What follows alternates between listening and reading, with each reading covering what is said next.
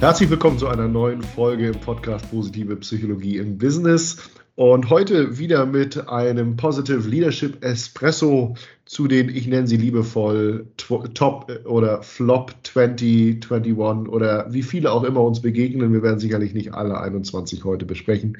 Aber eben die Gegenargumente, die Hits des Misserfolgs, die Stolpersteine, die Kritikpunkte bei der Etablierung von positiven Führungsverhalten im Unternehmenskontext.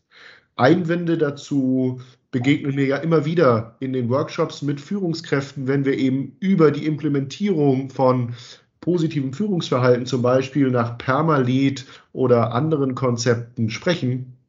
Und häufig regt sich dann natürlich Widerstand, wie bei jeder Veränderung, dass man sagt, kann das überhaupt funktionieren?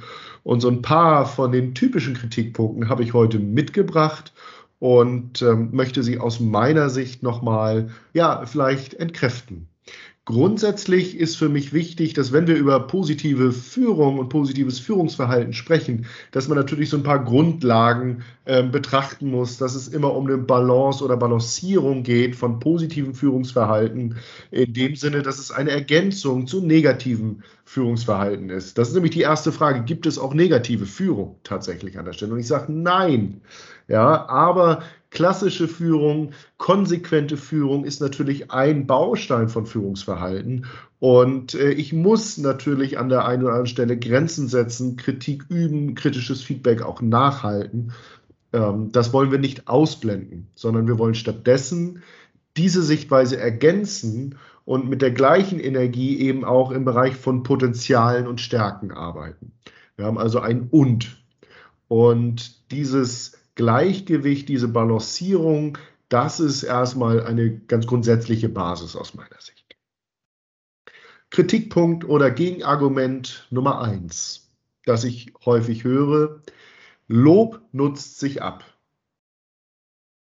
Hier äh, entgegne ich als erstes, dass positives Führen aus meiner Sicht nicht mit Lob gleichzusetzen ist. Das ist ein Stück weit zu kurz gesprungen. Aus meiner Sicht lobt eine positive Führungskraft gutes Verhalten oder äh, Stärken, gute Ergebnisse natürlich öfter. Und äh, das unterscheidet sie sicherlich von einer Führungskraft, die sagt, ähm, nicht geschimpft ist genug gelobt oder Lob überweisen wir am 30. aufs Konto und dann muss dem Mitarbeiter doch klar sein, dass wir zufrieden sind.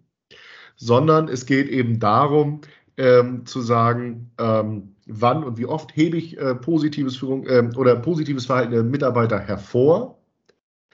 Meine Erfahrung. Erstens, positives Führen ist nicht gleich Loben. Und zweitens, Lob nutzt sich nicht ab.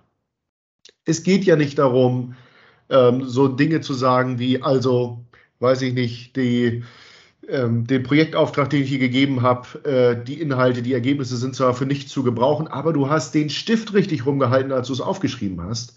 Wir sind, also es geht hier ja nicht um Kindergarten ähm, und es geht auch nicht darum, ähm, ja, kleine Dinge äh, besonders aufzubauschen und jetzt jedes Mal den Mitarbeiter abzufeiern, wenn er den Weg ähm, ins Büro gefunden hat, pünktlich, sondern es geht um ernst gemeintes, stimmiges Lob an der Stelle.